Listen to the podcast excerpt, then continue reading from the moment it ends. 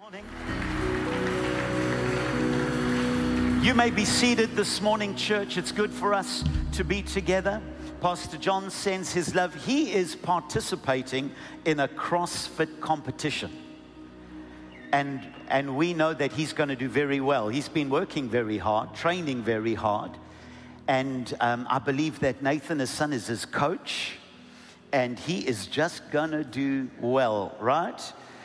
So he sends his love to every one of us this morning.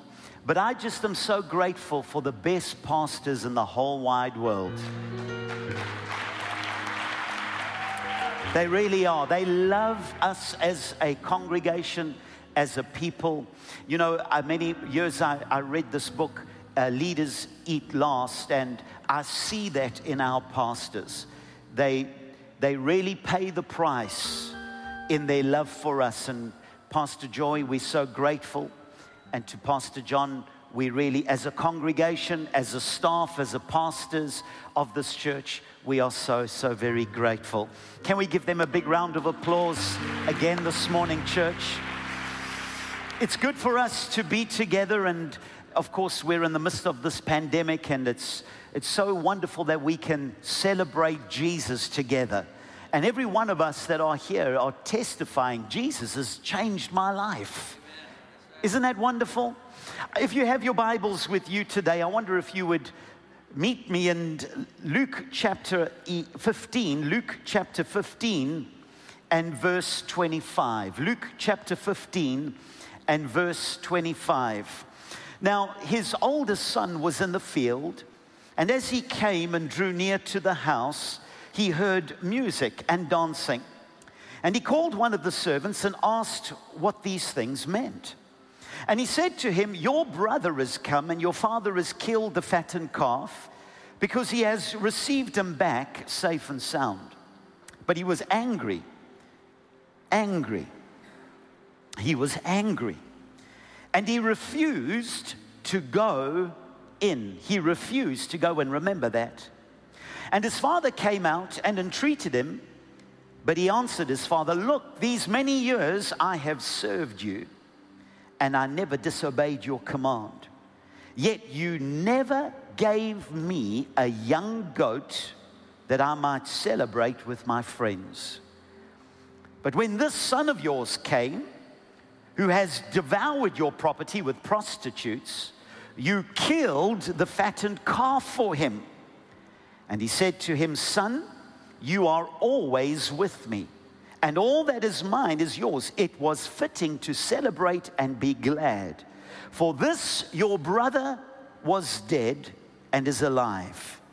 He was lost and is found. Father, as we come to your word this morning, we thank you for the precious Holy Spirit that takes this word and ministers to every man, every woman, every father, every mother, every boy, every girl, here at the FLC, at the conference center, and those that are watching online. We thank you for your presence. We thank you that you are with us. We acknowledge you today with us in the person of the Holy Spirit. And Lord, we open up your, our hearts and we say, Speak to us for we, your servants, are listening. In Jesus' name, amen. Family, the notes for today's sermon are on the church app. You can follow along with us. Jesus broke every religious convention that was followed by the religious establishment of his time. The sinner by the religious was seen as someone that was unclean and as a result, the Pharisees and the scribes did everything to avoid the sinner. And here comes Jesus, and Jesus takes on a different approach. Jesus does not submit to religious convention. When you look at the ministry of Jesus, the poor, the crippled, the blind, those that are lame, found the very teaching of Jesus attractive. In fact, family, it was the habitual experience of tax collectors and sinners to draw near to Jesus. They came to listen to Jesus. There was something that Jesus was talking about that they needed, and they knew that even though they might not quite understand it, that in Jesus was the answer. But to the side were these Pharisees and scribes. They would stand there and they wouldn't participate. They always were present, but they were not listening. And the Bible tells us that they were silently protesting amongst each other. They were moaning about Jesus. Religion cannot tolerate a relationship with Jesus. You've got religion, your list of do's and don'ts, and duty, and no heart in relationship with Jesus. And they said, This man accepts, he welcomes, and he receives such despicable people. He even eats with them. And as a result, Jesus does something that is absolutely masterful. He puts up a huge big mirror and he deals with the irritability of the religious by speaking about three parables. As a result of their moaning, as, as a result of their complaining, three parables spoken by Jesus. The first is the parable of the lost sheep. The second is the parable of the lost coin. And the third is the parable of the lost sons. Jesus is a phenomenal, great storyteller and a teacher. And he makes his point in the stories. But there was something that Jesus did when he was giving these stories, because what he did, family, is he brought the audience into the story. So it was a story about them. He was talking to the religious, but actually he was making a point with the religious. And so when we read the parables, the question becomes who are the Pharisees in these parables? And as we read the Bible in 2020, we ask ourselves, who am I in the parable? Because this was the technique of Jesus. What did he do? He would tell a story, he would include us in that story, and we would learn from that story what God actually thinks about where we're at. He built his case, did Jesus, against the indifference of the religious. And so he gives his first parable. His first parable is called the parable of the lost sheep. And in this parable, there is a shepherd, and this shepherd has 100 sheep. And he goes out, he does his daily shepherding, brings them into the fold, only to discover that there is one sheep missing. Now, he's got a hundred sheep. One sheep missing means 99 sheep. Ordinarily, you would have thought that perhaps it would be understandable if he would just leave that one sheep. But Jesus is making a point. He's talking about the very heart of the Father. And the Bible tells us that the shepherd, he went about and he searched for the sheep. It's just one sheep, 99 kept safely, and the shepherd never rests until he finds the sheep. In Latin, there is this phrase, nemo resideo. It means leave no one behind. It's a phrase that is used as a very important foundation in the United States Army for when they go into battle. They say, I will never leave a fallen comrade to fall into the hands of the enemy. So, what they would do at great expense, human life is put on the line. They go out into the battlefield and they will never leave a soldier to be found in the hands of the enemy. They will not leave anyone abandoned and they will not leave anyone forgotten. We see this in the Vietnam War. There were 65 American POWs that were kept in the Son Tay prison. And the United States government did not leave them there. They went out with 116 plane air armada, fighters, gunships, and helicopters, and they went out to go and find those Americans. Nemo Resideo, not forgotten, not abandoned. And when the shepherd found his sheep, the Bible says he began to rejoice. That's his lost sheep.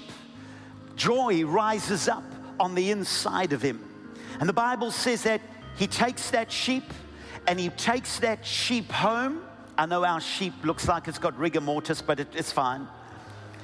He takes the sheep home and he calls all his friends, calls all his neighbors, and they begin to rejoice. It wasn't their sheep, but they rejoiced nonetheless because the sheep that was lost was found. Jesus said, Just so, I tell you, there will be more joy in heaven over one sinner who repents than over 99 righteous persons who need no repentance. But he hasn't made his point yet. Jesus is building up. He then gives us the story of the lost coin. Jesus tells us of this woman who had 10 coins and she lost one coin. And she was searching for this coin. Where could this coin be? You could possibly say, well, hold on a moment, you got nine coins. Don't, don't worry about your one coin. But no, this woman didn't give up. Do you know what she did? She brushed her house, got to find this coin. Not to rest. I got to find this coin. She got a lamp and lit the lamp.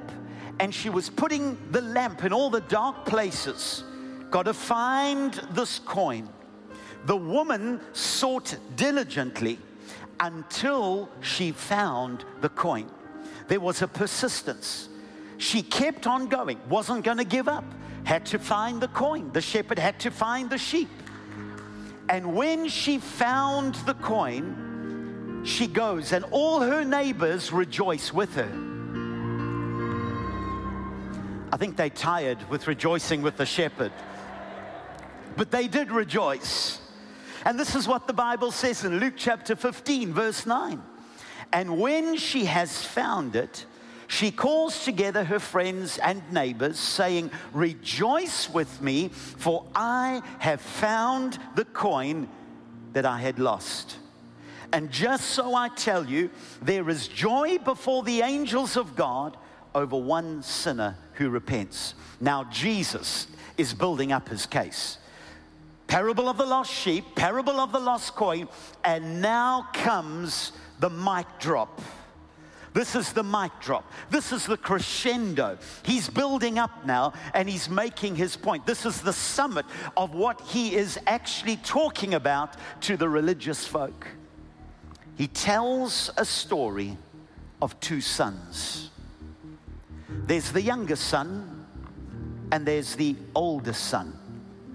Now, the youngest son wasn't a very good son.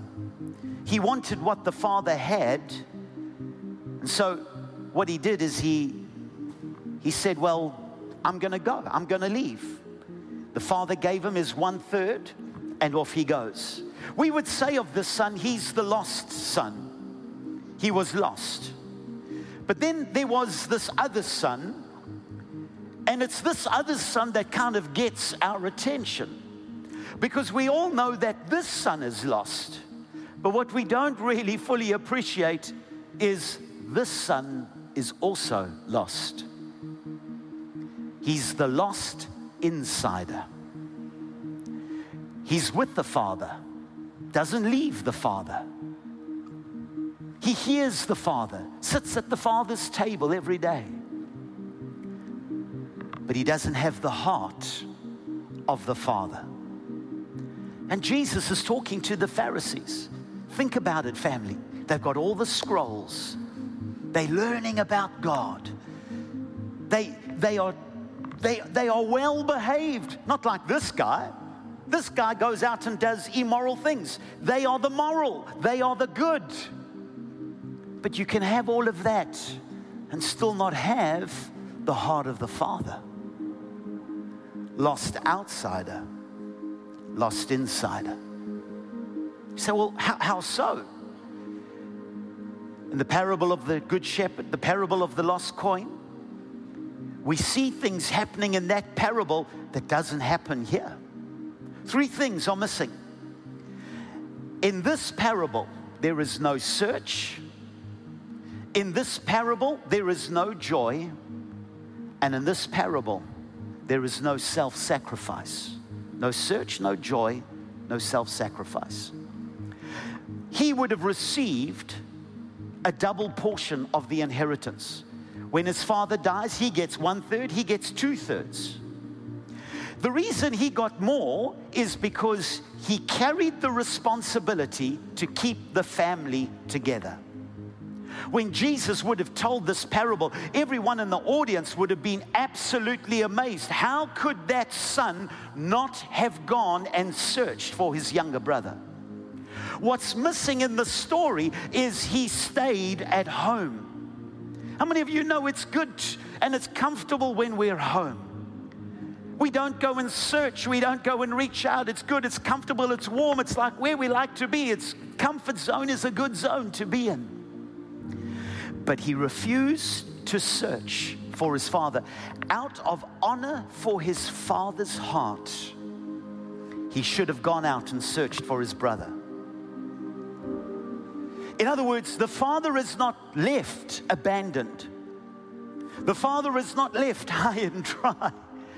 He says, Father, I feel your pain. Father, I feel your compassion. I see it in your eyes. Your son is gone. What I'm going to do is I'm going to stop my day. I'm going to search every mountain. I'm going to search every valley. I'm going to go to every place I can find until I find your lost son. And just like the shepherd who looks for the sheep that was lost, and just like the woman that lost the coin and searched for the coin, I'm going to be a blessing to you. I'm going to fulfill my duty. I'm going to go and find your lost son. But he doesn't do it. He doesn't do it, family. The only thing I see is he gets angry. There was joy with the shepherd and joy with the woman who found the coin. But this guy gets angry because his father takes the fattened calf. Let me tell you, in, in Bible times, Shisa nyama was very rare. The fattened calf was the meal of all meals. It was an auspicious occasion when the fattened calf was eaten. This, this son didn't care for the fact that his father had his son come back. They were both out. He ran away from home, but he came home. He wasn't in the home, and he refused to come in. Who was more lost? Him. Jesus was giving us an understanding of the very heart of God. Family, this morning, I think it's important that we all understand that God is a God of pursuit. He's a God of pursuit. Jesus had sinners around him because Jesus came to save the lost. And Jesus gives us this parable because here was no search, here was no joy, and there was no self sacrifice. The Bible tells us in Isaiah chapter 1, verse 18, he says, Come now, let us reason together. Though your sins are like scarlet, they shall be as white as snow. Though they are red like crimson, they should become like wool. What is happening? God is sending an invite to the sinner. Jesus, do you know what the heart of Jesus is? The heart of Jesus is the heart of the Father. And what is the heart of Jesus? He says in Matthew 11 28, Come to me. And that same voice goes out to every sinner. Jesus says, Come to me, all who labor and are heavy laden, and I will give you rest. He says, Take my yoke upon you and upon me, and uh, uh, upon you rather, and learn from me, for I am gentle and lowly in heart. There was no search, no joy, no self sacrifice.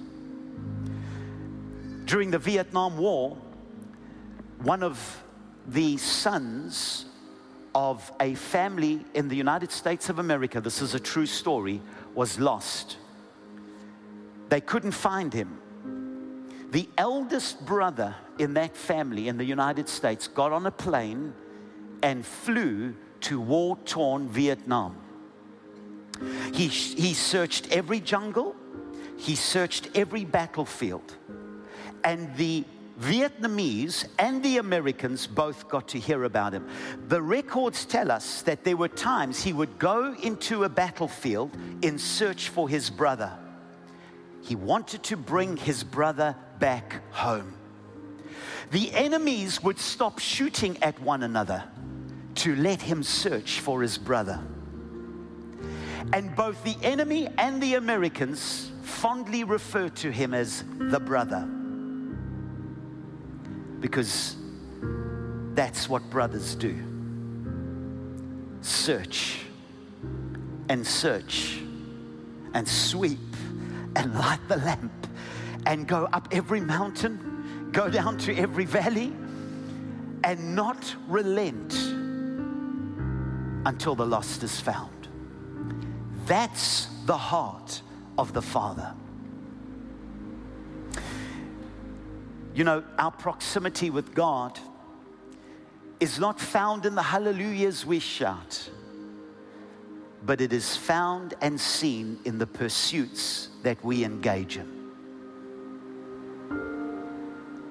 What do you mean? When we know God, when we understand the heart of God, we do what God desires. And what does God desire? That no one perish, but that everyone come to repentance. That's what God wants. And family, when we reach out and when we search and when we pursue until the lost is found, that's what it means to be like Jesus. I don't want to be like this man. I don't want to be duty bound and not find beauty. He found duty, but he didn't find beauty. How so? He didn't care about the Father. He said, Father, I've been with you all this time. And he was so worried about what he could get as opposed to who he could get. I don't want to be like this man who serves God to get things. I want to be like the man that serves to find God. He came back to the Father. And every single one of us can pursue everyone that is in our world and extend an invite and say, Jesus loves you. With every head bowed and every eye closed, this morning. You, you might say in the conference center online, here at the FLC, you say, I, I, I don't know Jesus. I, I didn't know that God loves me so much, that He would search for me like this. That's the heart of God for you. It's the heart of God for you, my friend. You may be way lost. You, you might feel totally abandoned, but God has not given up on you. He's not given up on you. He loves you so much. And your only hope is Jesus. You can try everything else Everything else is a dead end, but Jesus leads to life. You say, Wayne, I don't know Jesus. I might know about him, but I'm like this, I'm like this eldest son. I'm got duty, but I haven't found the beauty of God.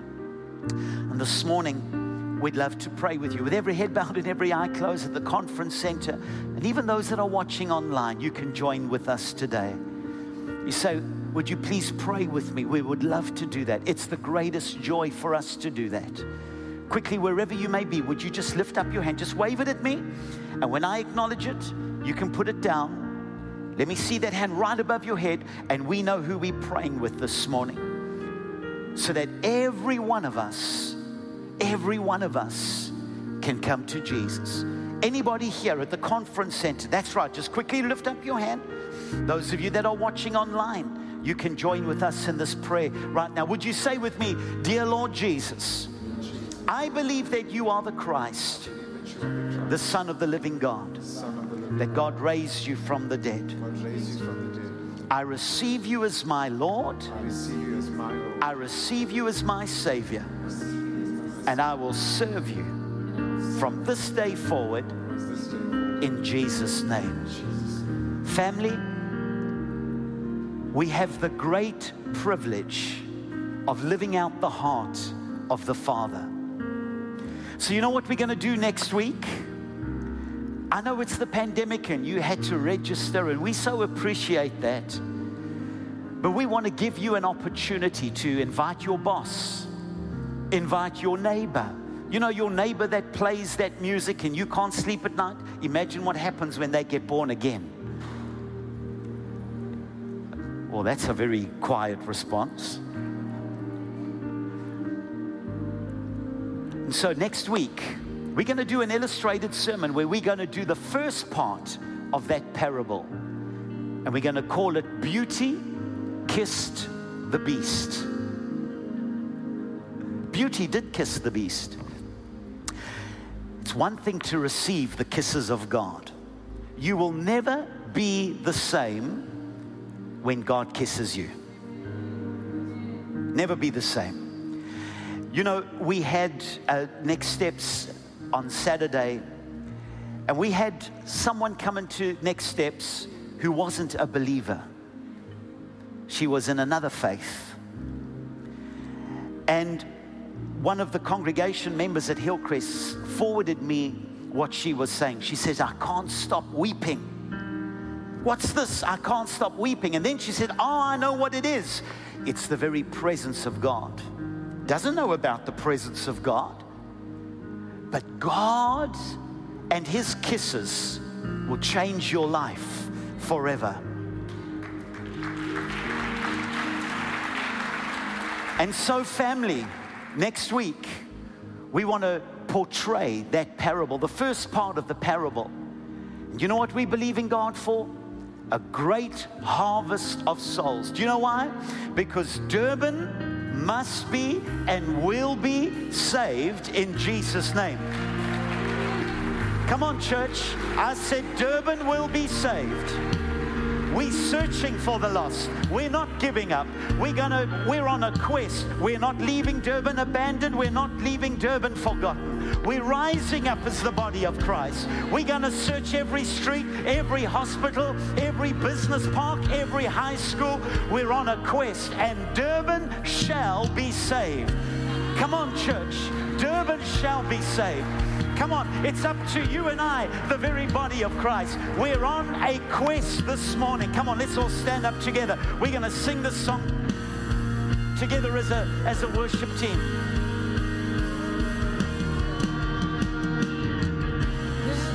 shine.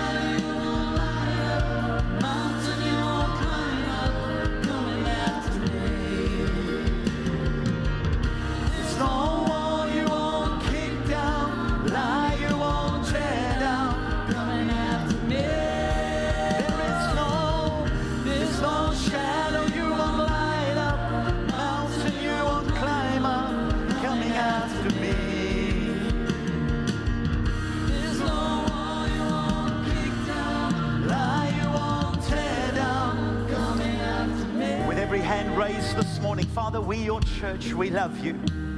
And your heart is for the lost. Jesus with the sinner. Jesus bringing the sinner into your kingdom. We see it with so many people in the Bible. Mary Magdalene caught up with so many demons, wonderfully set free.